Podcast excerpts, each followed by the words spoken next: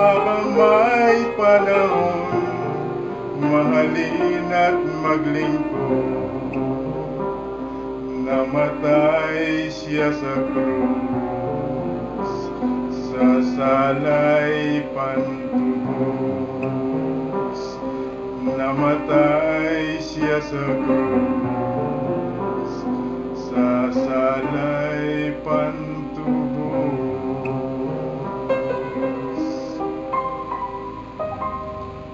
Ang kapayapaan ng Diyos ay sumating lahat. Minsan pa po kaming mga Kristiyanong naliwanagan sa salita ng Diyos ay nag-aanyaya upang samahan sa ating pag-aral sa banal na aklat. Tayo po'y manalangin. Ama, minsan pa lumalapit kami sa inyong harapan. Sana Panginoon Diyos kung paano mo po nakita ang kababaan noon, ganyan mong makikita sa amin ngayon upang kami ay inyong turuan. Ito po ang aming panalangin. Sa pangalan ng aming Panginoong Yesu Kristo, Amen. Narito po ang ating kapatid. Kami nga po ang mga Kristiyanong naliwanagan sa mga salita ng Diyos, kaya amin nakita ang dalisay na Kristyanismo. Sa Ingles, ito po ang tinatawag na pure Christianity. At kagaya ng madalas ninyong marinig sa amin, bago nagpakilala ang Panginoong Yeso Kristo sa amin, kinakailangan muna niyang makita ang aming kababahan. Kagaya ng kanyang ipinangako sa 1.8.19, kapag ako ay inyong nakilala, ay makikilala rin ninyo ang aking ama. Kaya kasunod po noon ay nakilala namin kung sino ang amang Diyos, kung ano ang kanyang pangalan. At magmula nang mangyari ang lahat ng ito, ay hindi na kami nagdepende sa kaninumang tao para bigyang paliwanag ang mga salita ng Diyos. Dahil ayon sa Panginoon sa Mateo 13.35 at sa awit 78.2, ang kanyang mga salita na nababasa sa banal na kasulatan ito pala ay mga pawang talinhaga na bago ito pupwedeng maunawa ng tao, ay kinakailangan munang ipaliwanag ng Diyos, kagaya ng kanyang ginawa sa Marcos 4.34. At ang Diyos ay magkakaroon lamang ng pagkakataon na ipaliwanag ang kanyang mga salita kung ang tao ay makikita niya na nagpapakababa sa kanyang harapan. Katulad din ng kapahayagang ibinigay ng Panginoon na sinumang taong nagpapakababa o nagpapakasanggol sa kanyang harapan, ito ay nagkakaroon ng dalawang buhay. Una ay ang spiritual na buhay na kung saan ay ang lubusang pagdidepende sa Diyos na siya lamang may kakayahang magpaliwanag ng kanyang mga salita para maunawaan ng tao at ang ikalawa naman ay ang physical na buhay na kung saan ay lubusang pagdidepende naman sa sariling kakayahan para makahanap ng ikabubuhay na pisikal. Ito po ay ginawa ng Panginoong Yeso Kristo sa pamagitan ng isang demonstrasyon nang siya ay nabuhay dito sa lupa siya ay naging karpintero. At ito'y nakita rin ni Pablo, kaya naman si Pablo ay hindi humingi ng pagkain sa kanyang mga kasamahan, kung hindi siya ay nagtrabaho bilang isang tagagawa ng tolda. At ngayon tayo naman ay nagkaroon ng pagkakataon dahil sa pagmamahal ng Diyos, tayo binigyan ng oras para mag-aral sa kanyang mga salita. At ang ating pag-aaralan o tatalakayin sa araw na ito, ito po ay tanong ng isang batang mayroong edad na 12 hanggang 13 anyos na sa kanyang kabataan siya ay nagbabasa ng banal na kasulatan.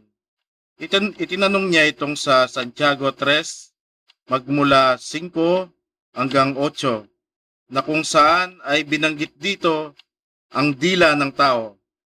Kung ano ang nagagawa ng dila, kung ano ang mga bagay-bagay na nagagawa ng dila. Para po ito ay maunawaan natin ng ayon sa pagkakasunod-sunod, ito ay babasahin sa atin ng ating kapatid. Narito po ang ating kapatid. Narito po ang Santiago 3.5 hanggang 8. Gayon din naman ang dila ay isang malit na sangkap at nagpapalalo ng malalaking bagay. Narito, kung gaano kalaking gubat ang pinaalab ng lubang maliit na apoy. At ang dila isang apoy. Ang sanlibutan ng kasamaan sa ating mga sangkap ay dilibat ang dila na nakakahawa sa buong katawan na pinagniningas ng, ng gulong ng katala, katalagahan at ang dila pinagniningas ng impyerno. Sapagkat ang bawat uri ng mga hayop at mga ibon at mga nagsisiyusad at mga bagay sa dagat ay pinaamo at napaamo ng tao. Datapot ang dila ay hindi napaamo ng sinumang tao. Isang masamang hindi nagpapahinga na puno ng lasong nakakamatay. Kami pong mga Kristiyanong naliwanagan sa mga salita ng Diyos noong hindi pa nagpapakilala sa amin ng Panginoong Yeso Kristo dahil lubusang misteryoso noon ang amang Diyos sa amin, aming binabasa ang banal na kasulatan. At ito ay aming inuunawa ayon sa aming sariling karunungan. At madalas, inihingi namin ang paliwanag ng aming mga ngaral dito. Kaya itong tinatalakay natin ngayon, ito ay pinaliwanag ng ating mga mga ngaral o ating, atin itong naunawa noon. Paano kaya itong dila na sinabi noon ng Diyos na itong mga ginagawa ng dilang ito ano ang pagkakaunawa natin dito sa uh, sinabi ng Panginoon nung hindi pa natin nakikilala ang Diyos, mga kapatid? Uh, ako po ay isang uh, dating oneness na hindi ko pa nakikilala ang Panginoon. Tinalakay po namin itong tungkol sa dila. Ito nga ang dila ay isang kasangkapan ng katawan ng tao na nagagamit namin ito o nagagamit natin sa iba't ibang mga paraan.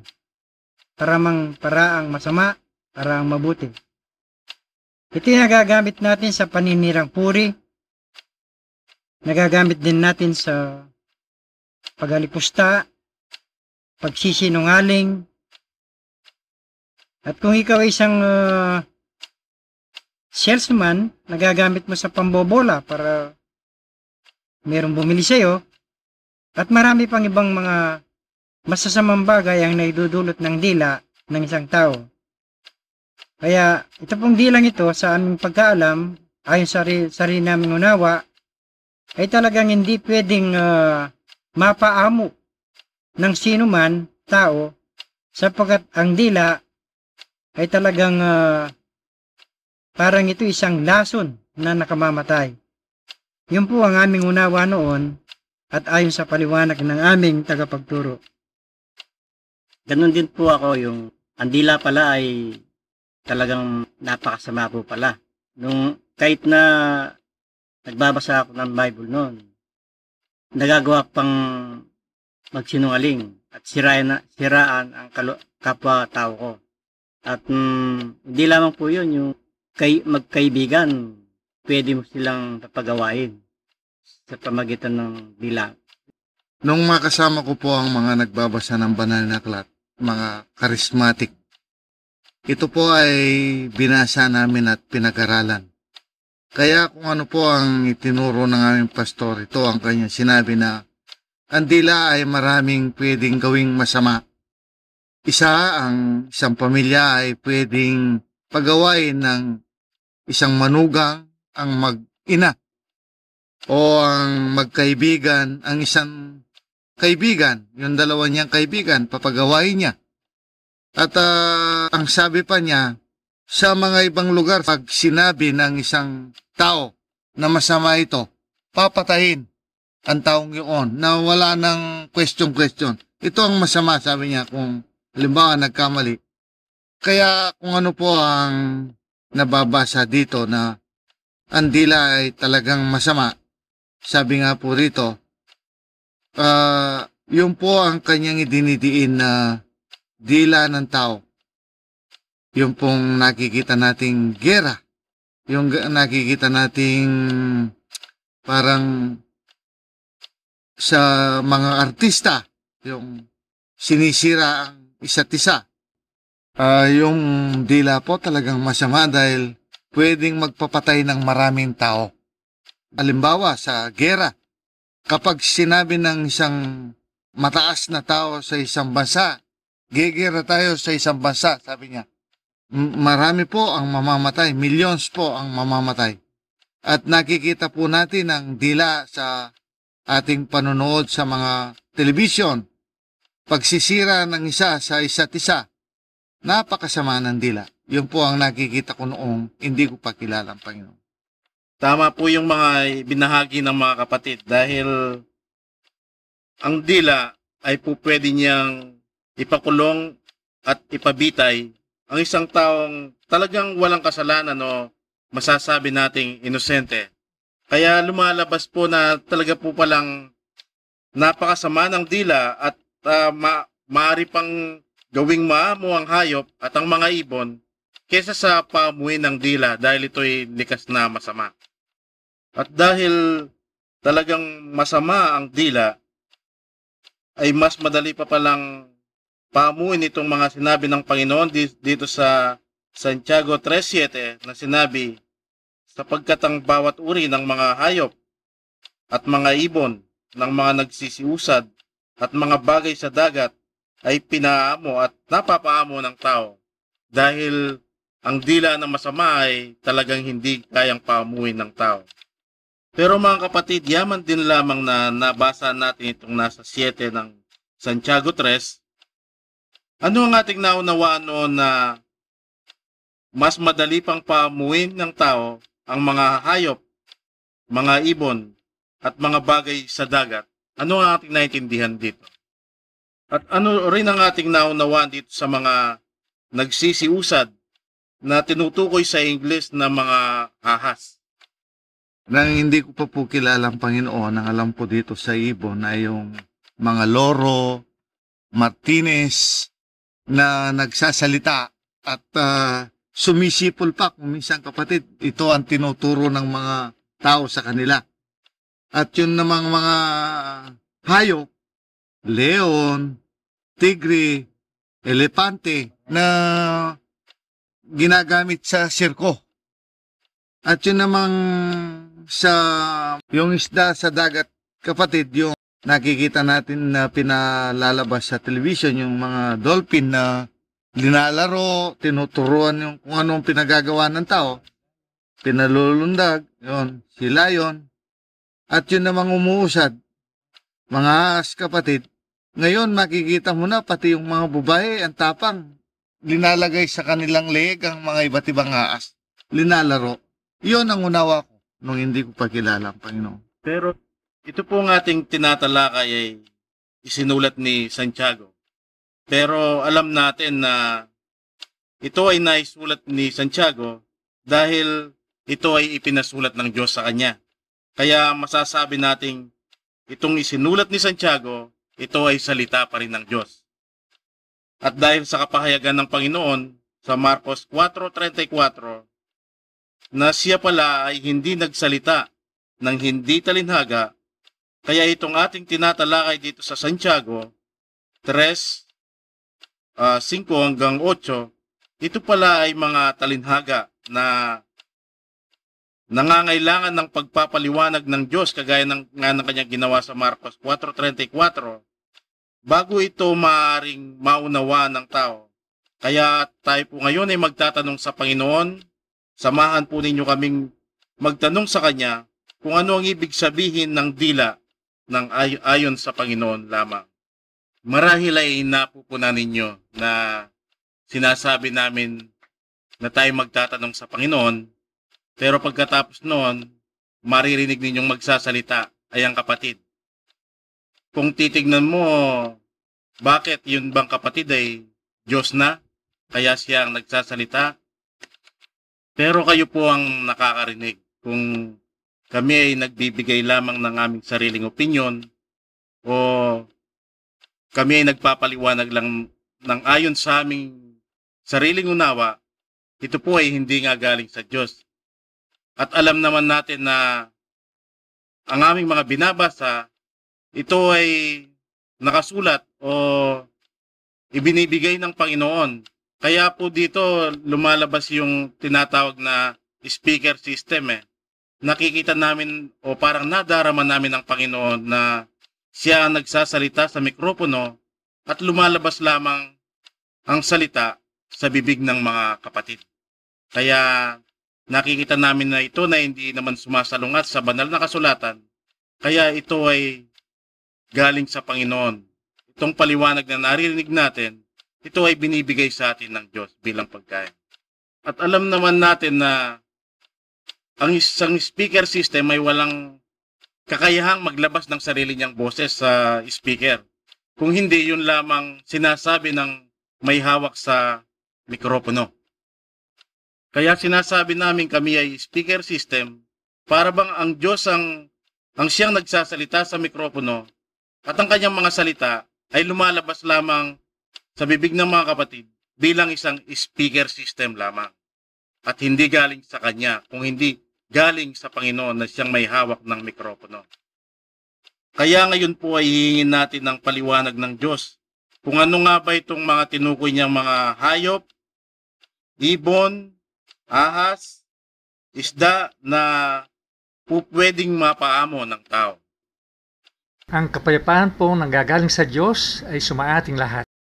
Ano nga ang masasabi namin sa paliwanag nitong nakasulat maliban sa binahagi ng mga kapatid kung hindi lang manggagaling sa Diyos. Kaya ito pong mga hayop, kapatid, binanggit po kanina mga hayop, leon, tigre, machin, etc. No? Iyon ang nalalaman ko. Pero, gaya po ng sinabi ng kapatid, magtanong tayo sa Diyos, lalabas sa bibig natin, pero sino kayang nagsasalita? O saan nanggaling ang lumalabas sa ating bibig? Ang Diyos ang magsasalta rito. Kung sino ang mga hayop. Kapatid, pinambasahin mo ang Titus 1.12. Nandito po ang Titos 1.12. Sinabi ng isa sa kanila rin, ang isang propeta sa sarili nila, ang mga taga-Kreta, kailan pa man ay ang mga sinungaling, masasamang hayop, matatakaw na mga tamad. Uulitin ko po itong last portion. Mga sinungaling, masasamang hayop, matatakaw na mga tamad. Ano pong sinabi ng Diyos dito sa mga hayop? Sila ba'y mga leon, tigre, machin? Ang sabi, mga propeta eh. Eh di mga tao. At ah, ang sabi po rito, yung mga ibon, sabi, mas madali pang mapaamo ang mga ibon. Kapatid, binanggit mo kanina mga ibon, yung loro, no? Tinuturuang magsalita. Kung tanong po natin sa Diyos, kung para sa Kanya, sino o ano itong mga ibon? Kapatid, pero basahin mong Proverbs 27.8. Nandito po ang mga kawikaan 27.8. Kung paano ang ibon na gumagala mula sa kanyang pugad, gayon ang tao na gumagala mula sa kanyang dako. Ano pong narinig natin sa sinabi ng Diyos na narinig natin sa kapatid ng basahin nitong Proverbs 27.8? Eh, ang mga ibon pala parang mga tao. Eh, di tao na naman pala itong mga ibon. Hindi loro. No? kundi mga tao. At ang sabi rito, mga isda. Mga isda, kapatid, sinabi ko kanina, yung mga dolphins and sea lions, ano? Magtanong po tayo sa Diyos kung sino o ano itong mga isda. Kapatid, pwede basahin mong Habakuk 1.14. Nandito po ang Abakuk 1.14. At ang kanyang ginagawa ang mga tao na parang mga isda sa dagat. Parang nagsisigapang na walang nagpupuno sa kanila. Ano po ang natin sa bibig ng kapatid na sinabi naman ng Diyos, na pinasulat ng Diyos? Eh, ang mga isda pala eh, mga tao.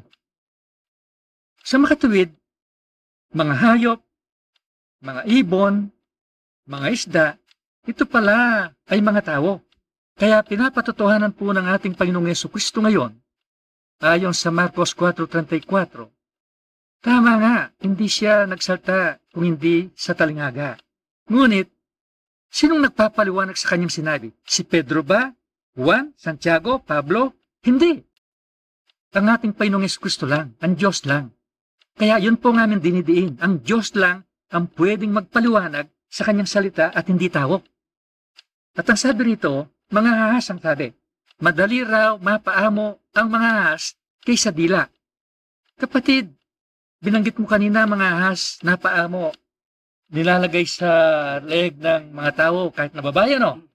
Bakit hindi po tanungin, bakit hindi natin tanungin ang ating Panginoong Yeso Kristo kung sino ang tinutukoy ng mga ahas? Kapatid, pwede bang basahin mo ang Dito sa Mateo 23.29. Saba ninyo, mga iskriba at mga pariseo, mga mapagpaimbabaw. Tutuloy ko po dito sa 33.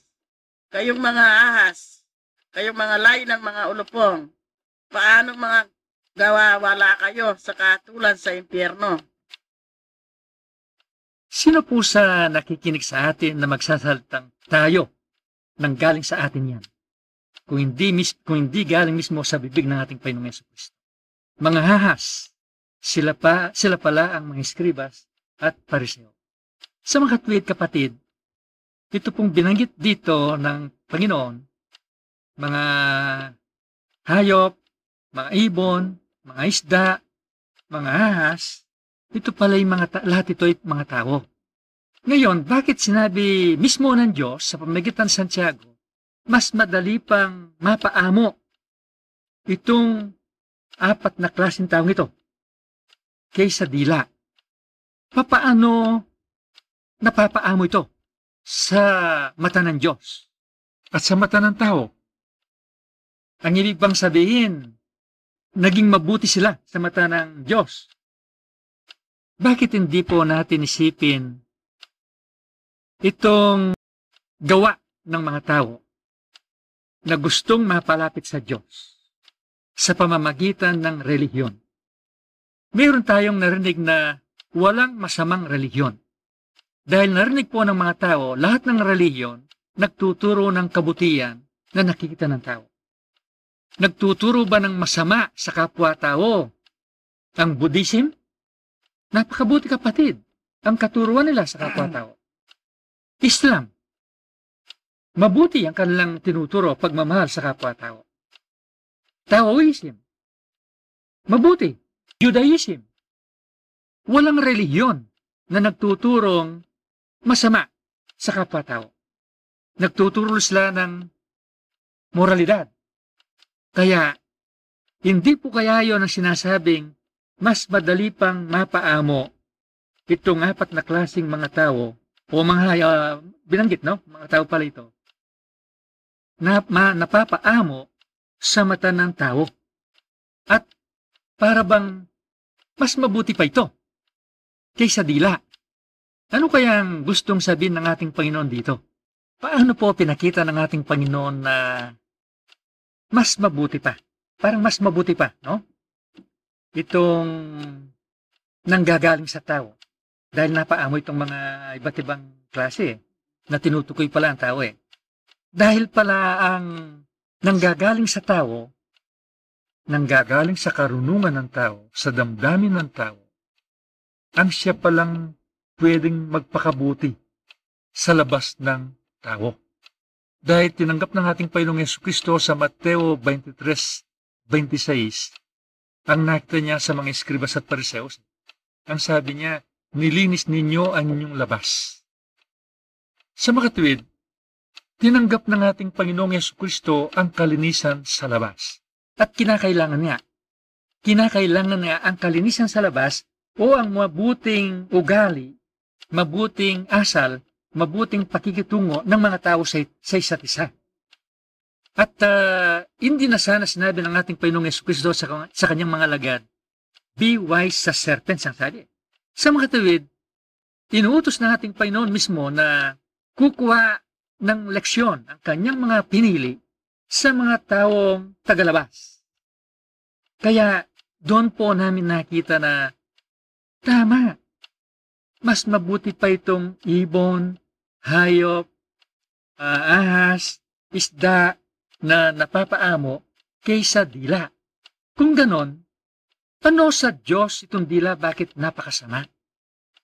Kung atin pong mapapansin, bakit kaya ang tingin ng Diyos sa dila ay lubhang napakasama? Kapatid, babasahin nga natin itong nasa Santiago 3, magmula 3 hanggang 5. Narito po ang Santiago 3.3 hanggang 5. Kung atin nga nilalagay ang mga preno ng kabayo sa kanilang mga bibig, upang tayo talimahin, ay binabalik din naman natin ang kanilang buong katawan. Narito, ang mga da- daong naman, bagamat lubang malalaki, ay tinutulak ng malalakas na hangin. Gayon may sa pamamagitan ng isang lubang maliit na ugit, ay nagpapabalin kung saan ibig ng taga-ugit. Gayon din naman, ang dila ay isang maliit na sangkap at nagpapalalo ng malalaking bagay. Narito kung gaano kalaking gubat ang pinag-alab ng lubang maliit na apoy. Mga kapatid, kung hindi po ipapayag ng Diyos ang kahulugan ng pagkamuhi o ang kasamaan ng dila sa mata ng Diyos, hindi natin makikita eh. Yung ibinahagi ninyo kanina, ang dila ay nagsisinungaling. Ang dila ay gumagawa ng intriga. Ang dila ay nagsasalita parang ang mga bansa ay magkagera, pwedeng pumatay ng millions of people. Pero dito, sa sinasabi ng Diyos sa binasam kapatid, mukhang mas masama pa kaysa diyan eh. Ano kaya ang ibig sabihin ng ating Panginoon dito? Bakit napa, lubang napakasama ang dila? Mga kapatid, tingnan natin kung hindi kapayagan ng Diyos.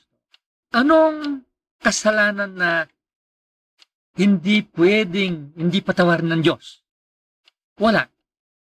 Kaya sabi nga sa Isaiah, ayon nga po sa kapayagan ng Diyos kay Propeta Isaias, anong kasalanan ng tao na hindi pwedeng patawarin ng Diyos? Lahat ng kasalanan. Kapatid, pwede basahin mo ang Isaias 1.18. Narito po ang Isaiah 1.18. Magsiparito kayo ngayon, tayo mga katuwiranan, sabi ng Panginoon. Bagaman ang inyong mga kasalanan ay magiging tila mapupu- mapula, ay magiging mapuputi na parang niebe. Bagat, bagaman maging mapulang gaya ng matingkad na pula, ay magiging parang balahibo ng tupa. Hindi ba yung tinutukoy na red like crimson? Hindi ba kapatid tinutukoy dyan ay pagpatay ng tao? Pagpatay ng tao. Kaya kahit pumatay ka ng dalawang tao, sampung tao, isang libong tao, isang milyon tao, kung magsisiyan tao, kayang patawarin ng Diyos. Kaya yung binahagi ninyong kasamaan ng dila kanina, hindi pa yon. Kaya ano kaya itong pinakamasama sa tingin ng Diyos sa dila? Meron gustong ipahayag ng Diyos dito kapatid eh. Dahil yung binahagi natin kanina sa kasamaan ng dila, kaya palang patawar ng Diyos yan eh. Dito na po nagkakaiba ang tingin ng tao sa tingin ng Diyos. Hindi natin makikita kapatid. Yung ibinahagi natin kanina tungkol sa kasamaan ng dila ay gaya ng ulit natin. Kaano man kasama, yung pala'y kayang patawar ng ating Panginoon. Ang kasalanan. Pero, ang paggamit ng dila tungkol sa kaligtasan, walang kapatawaran. Halimbawa, lahat tayo kapatid at mga minamahal na tagapakinig sa ating programa, there is no salvation aside from Jesus Christ. Without Christ, there is no salvation. Kay Kristo lang ang kaligtasan. Kaya anumang reliyon na hindi pinangangaral ang ating Panginoong Yeso Kristo, walang kaligtasan. Buddhism. Paano lalaganap ang Buddhism? At ang katuruan, maliban sa pagka, paglilinis sa labas, tinuturo ang kaligtasan. Hindi ba kapatid? Anong ginagamit ng tao diyan? Dila ng tao para ipangaral ang kaligtasan sa relihiyong Buddhism. Kung hindi maliligtas ang tao, hindi ba yun ang pinakamasama sa mata ng Diyos? Islam. Anong tinuturo ng Islam? Uh, tinatanggap ba ang kaligtasan ay kay Yesu Kristo sa relihiyong Islam? Hindi. Paano lalaganap ang relihiyong Islam? Sa pamamagitan ng dila ng tao. Kaya ulitin po natin, kaya pala kinasusuklaman ng Diyos ang dila dahil walang pwedeng masabi ang tao sa kanyang dila tungkol sa katotohanan. Tungkol sa katotohanan.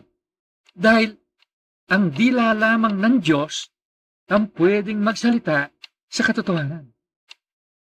Taoism. Napagandang reliyon. Japan.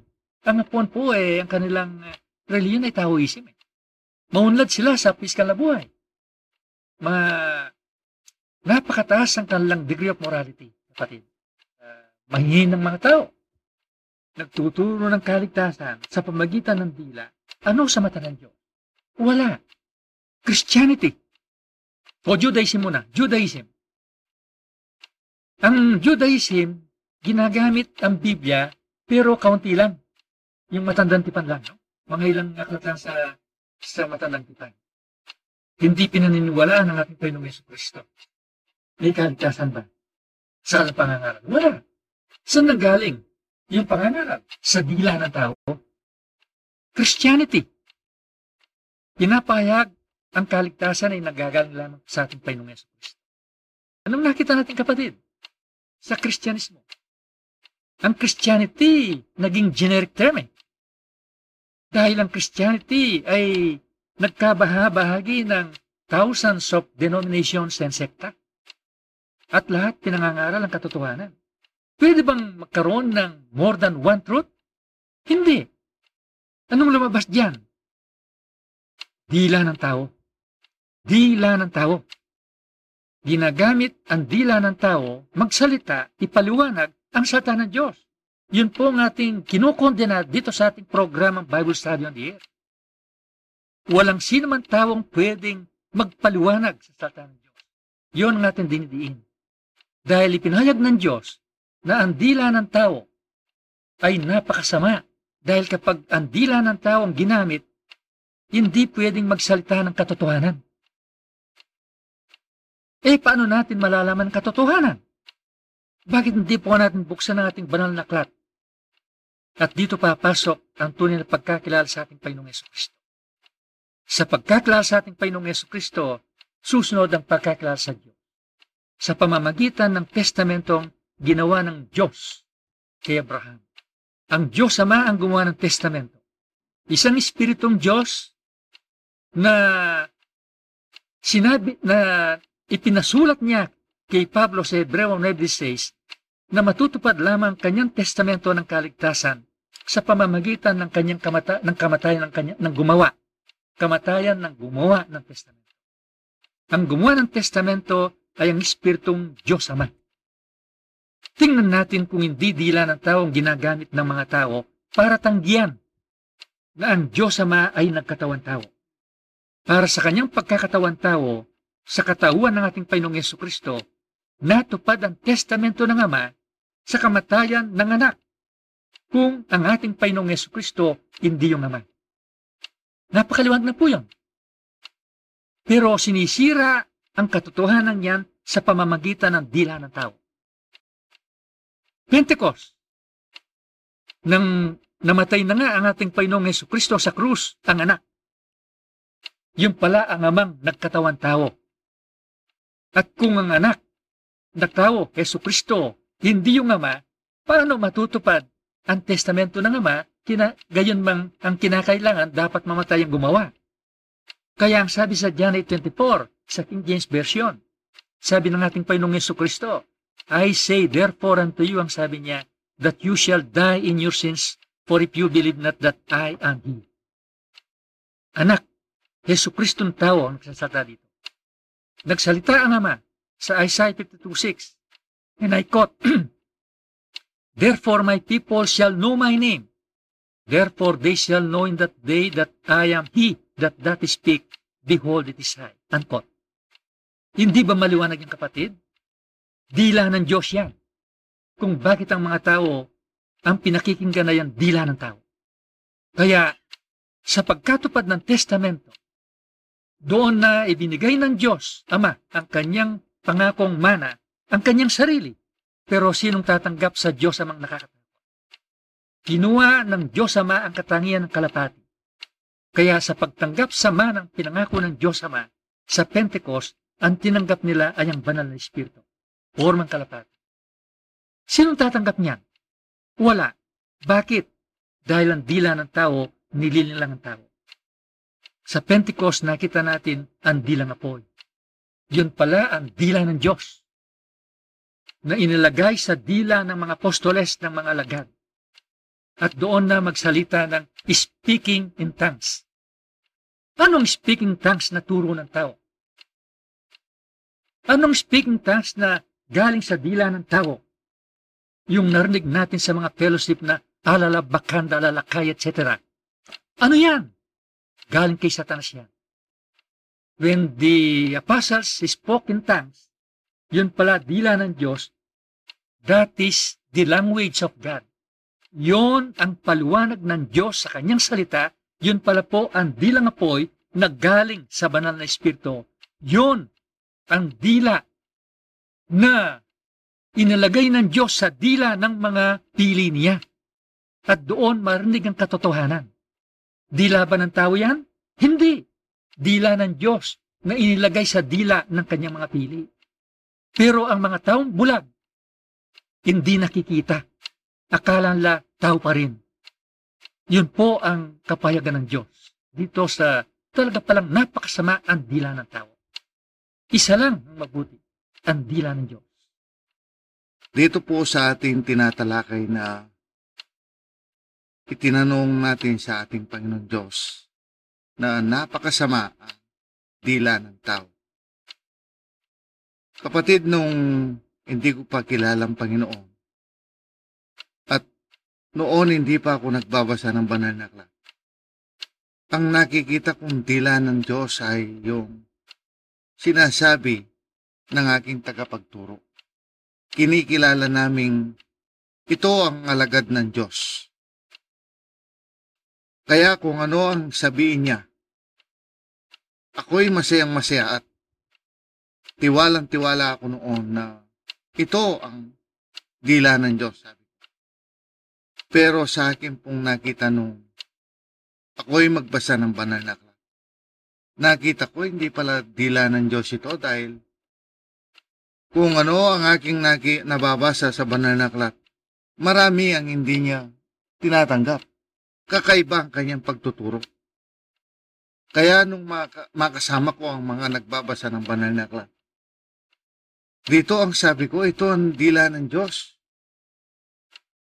Ito dahil ang binabasa niya o ang pinangangaral niya ay lahat ng gagaling sa banal na aklat. Tiwalang-tiwala po ako na ang akala ko noon, nung hindi ko pa kilala ang Diyos. Ito ang tunay, sabi ko. Pero nung minsan po narinig ko ang dila ng Diyos, napakahirap tanggapin ang dila ng Diyos dahil kung pakinggan mo ang dila ng Diyos, yung mga nakita ko, yung una, pangalawa, pero lang sabi, kung tingnan ko ang o pakinggan ko ang dila ng Diyos. Dahil kung paano ko po nakita na hindi pala dila ng Diyos ang una, ito rin pangalawa. Kaya pinag-aralan ko po na paano ko masisira ito, sabi ko. Hindi ko po alam na dila ng Diyos noon yun. Napakinggan ko sa radyo. Sabi ko, sisirain ko ito dahil ang katotohanan nitong sinasamahan ko. Pero alam po ninyo, ang Panginoon ang siyang nakakaalam. Yung pong katotohanan na alam ko, na pinaniniwalaan ko galing sa Diyos. Yung pong inaayawan ko, ni sinisira naman ang katotohanan na alam ko. Kaya sa katagalan po, tinanong ko ang Panginoon Diyos. Ang sabi ko, Panginoon, alin ba talaga ang galing sa iyo? Yung bang galing sa aking sinasamahan ngayon? O yung napapakinggan ko sa radyo, sabi ko. Alam po ninyo, nang makita ng Diyos na ako'y nagpakababa. Unang-una niyang ipinakita. Parang hindi po inaser yung tanong ko. Ang kanyang binigay yung unang-una, nagpakilala siya sa akin at ipinaunawa ang kanyang salita. Kung ano po ang ating narinig ngayon sa ating pag-aaral o pagtatanong sa Diyos, ito ang ipinakita ng Diyos na lahat pala ng mga tagatapagturo na hindi nakilala ang Diyos o hindi nagpakababa, ang sarili nilang dila ang kanilang ginagamit. Ang pwede lamang ipagamit ng Diyos ang kanyang dilang espiritual ay yung nagpakababa, gaya po ng mga alagad niya noong Pentecost na nakita ang kababaan. Doon ibinigay ng Diyos ang dilang apoy na alam namin ngayon, ibinigay din ng Diyos sa amin upang gamitin kami, hindi galing sa aming sarili ang aming sasabihin, kundi galing sa salita ng Diyos at ang Diyos ang nagpapalinaw. Katulad din po ng kapatid na nagbahagi noong hindi ko pa rin nakikilala ang Panginoong Yeso Kristo. Ang akala ko noon ay ang bawat sekta ay nagtataglay ng dila na galing sa Panginoon. Pero nang magpakababa ako at binuksan ng Diyos ah, mga mata, nakita ko na hindi pala galing sa Diyos yung kanilang dila dahil mayroong sekta na ang dila niya ay sinasabi niya ang Diyos ay o ang Panginoong Yeso Kristo ay Diyos anak lamang. Yun ang lumalabas sa kanilang o yun ang sinasabi ng kanilang dila dahil iba ang Diyos Ama at iba ang Diyos Espiritu Santo. Meron din namang ibang sekta na galing sa kanilang dila ang Panginoong Yeso Kristo ay Diyos na maliit dahil mayroong Diyos na malaki. Meron ding ibang sekta na ang dila nila sinasabi ang Panginoong Yeso Kristo ay tao lang at hindi Diyos. At meron ding mga sekta na ang dila sinasabi nila na ang Panginoong Yeso Kristo ang siyang Ama at siya rin ang banal na Espiritu. Kung itong dilang ito ay galing nga sa Panginoon, bakit sila nagkaroon ng iba't ibang klaseng dila? Iba't iba ang kanilang sinasabi. Kaya ito po nung makita nga ng Panginoon na ako'y nagpakababa, nakita ko na hindi pala yon dilang galing sa Diyos. Dahil ang dilang nanggagaling sa Panginoon ay yung makapangyarihan na nakikita yung katwirang ibinibigay ng Panginoon nang ayon sa Panginoon. Ito ay ang dilang lumalabas sa sa bibig ng kanyang mga pili yung mga salitang galing lamang sa Panginoon na may kapahayagan at hindi galing sa sariling unawa ng tao. Noon po ako ay ah, hindi pa lubos na nakikilala o hindi ko pa- hindi pa nagpakilala ng lubusan sa akin ng Panginoong Yeso Kristo. Ako po noon ay kasali sa isang ah, denominasyon kung paano iniidolo ko ang aming tagapagturo. Sapagkat ah, sa nakikita ko sa kanya at naririnig buhat sa kanyang dila, talagang ah, iniisip kong ito na ako ang pinakamahusay, pinakamagaling na tagapagturo na nakilala ko. Maging sa mga debate po, walang manalo sa kanya. Sapagkat ginagamit niya talaga ang kanyang katalinuhan na makasangibutan. At kung wala itong tagapagturang ito, kadalasan hindi rin po ako nag attend Sapagkat wala akong gana na makinig sa iba na tagapag, nag, nagtuturo at ang sinasabi ko ay hindi ako mabubusog nito. Hindi kumpleto Ricardo. Hindi katulad ng hinahangaan kong tagapagsalita namin na talagang kapag siya ang nagsasalita na ginagamit ang kanyang dilang tao, ay ah, ako po'y talagang kontentong kontento, busog na busog. Ito po ang aking na, na, nakita noong hindi ko pa lubusang nakikilala ang Panginoon. Ngunit dumating ang panahon na ako po'y nagpakababa sa Panginoon.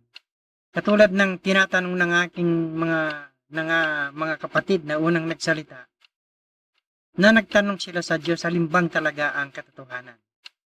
Ito bang mga tagapangaral na ito ay talagang galing sa Diyos? Ako po ay nagpakababa kapatid. Doon po binuksan ng Diyos ang aking tenga upang aking marinig ang dila ng Diyos. At magbuhat noon mga kapatid na nakikinig. Wala na akong ibig na pakinggan kundi yung dila ng Panginoon. Ang kanyang mga aral na pawang katotohanan. At ayaw ko na ngayong makinig ng sino mang mga ngaral maging yung idolo ko nung hindi ko pakilala ang Panginoon. Dito po pinapatunayan ng Diyos na ang dila ay ah, o ang dila ng tao ay lubhang napakasama. Dito po sa 3.8 ng Santiago na sinasabi, datapwat ang dila ay hindi napaamo ng sinumang tao, isang masamang hindi nagpapahinga na puno ng lasong nakamamatay. Dahil ano nga ba ang lalabas sa dila ng tao kung hindi yung nanggagaling sa kanyang puso na sinabi ng Panginoon na ito'y lubhang napakasama sa Jeremias 17.9.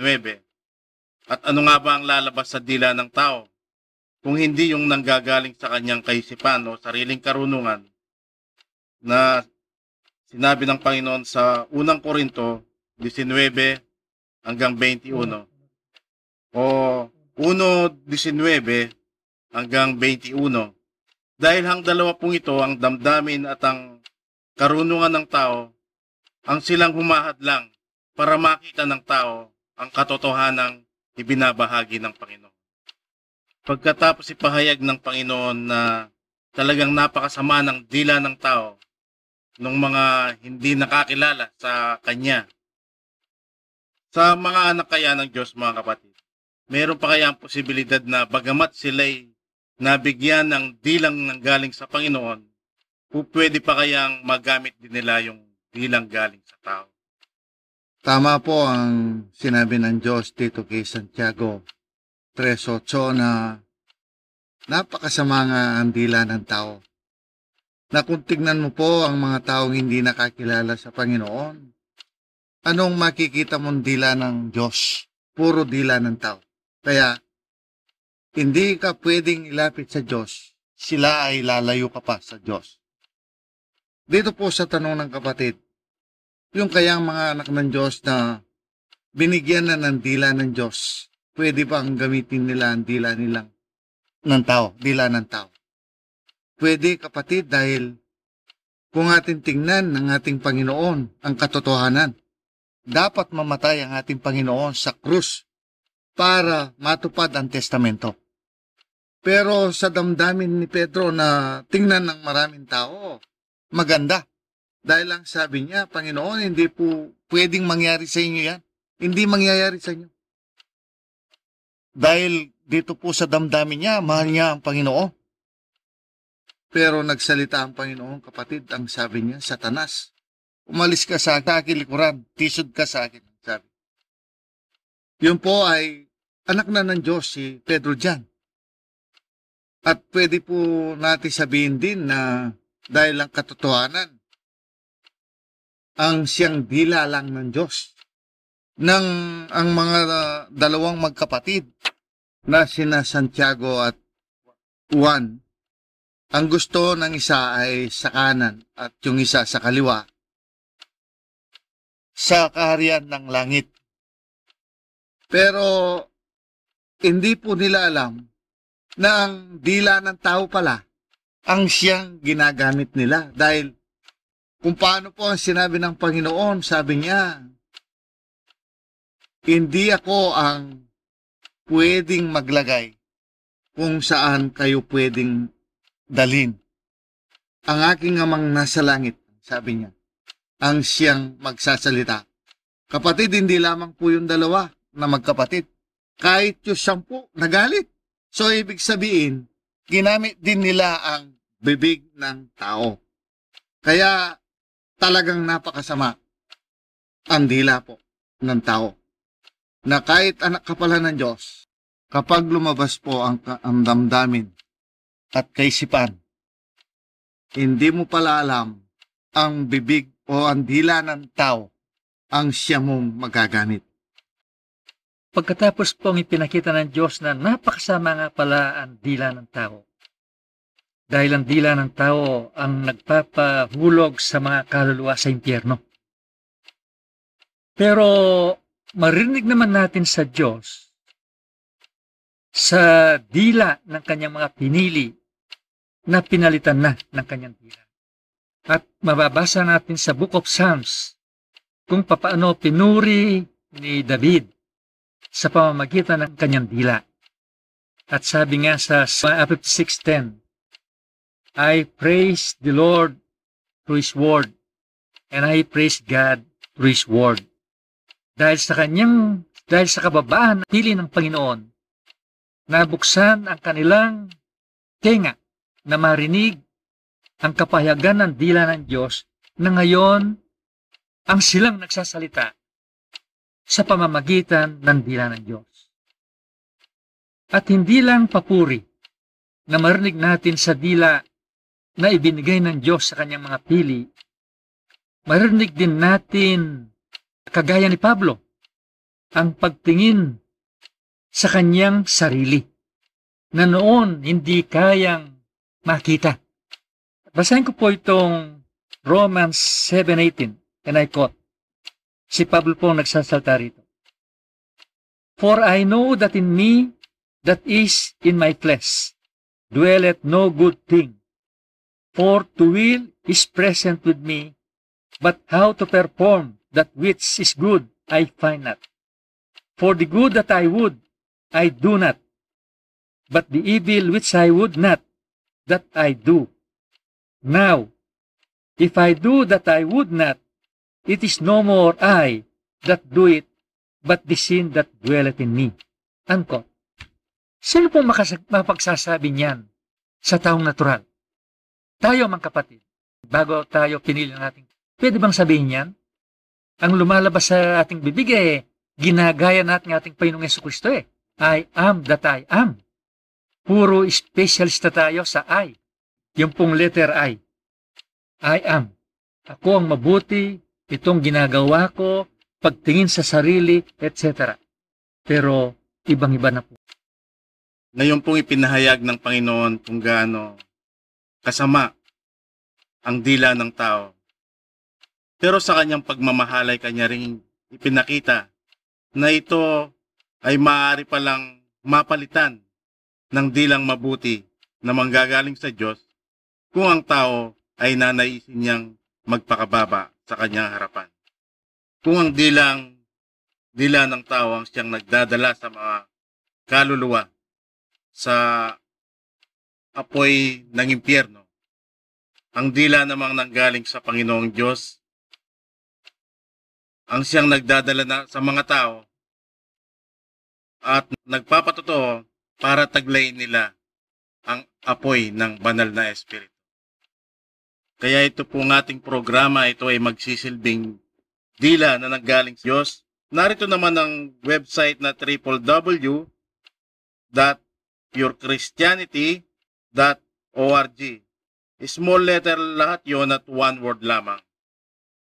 Tayo po ngayon ay magpasalamat. Panginoong Diyos, marami pong salamat sa ibi- ibinigay ninyong karunungan sa araw na ito. Ito po ang nagsilbing pagkain ng bawat isa sa amin.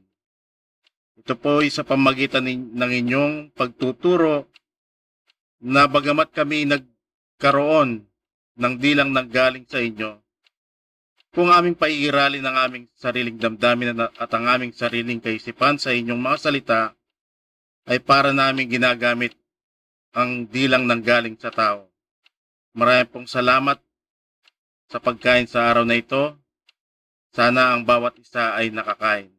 Ito po ang pasasalamat namin sa pangalan ng aming Panginoong Kristo. Amen.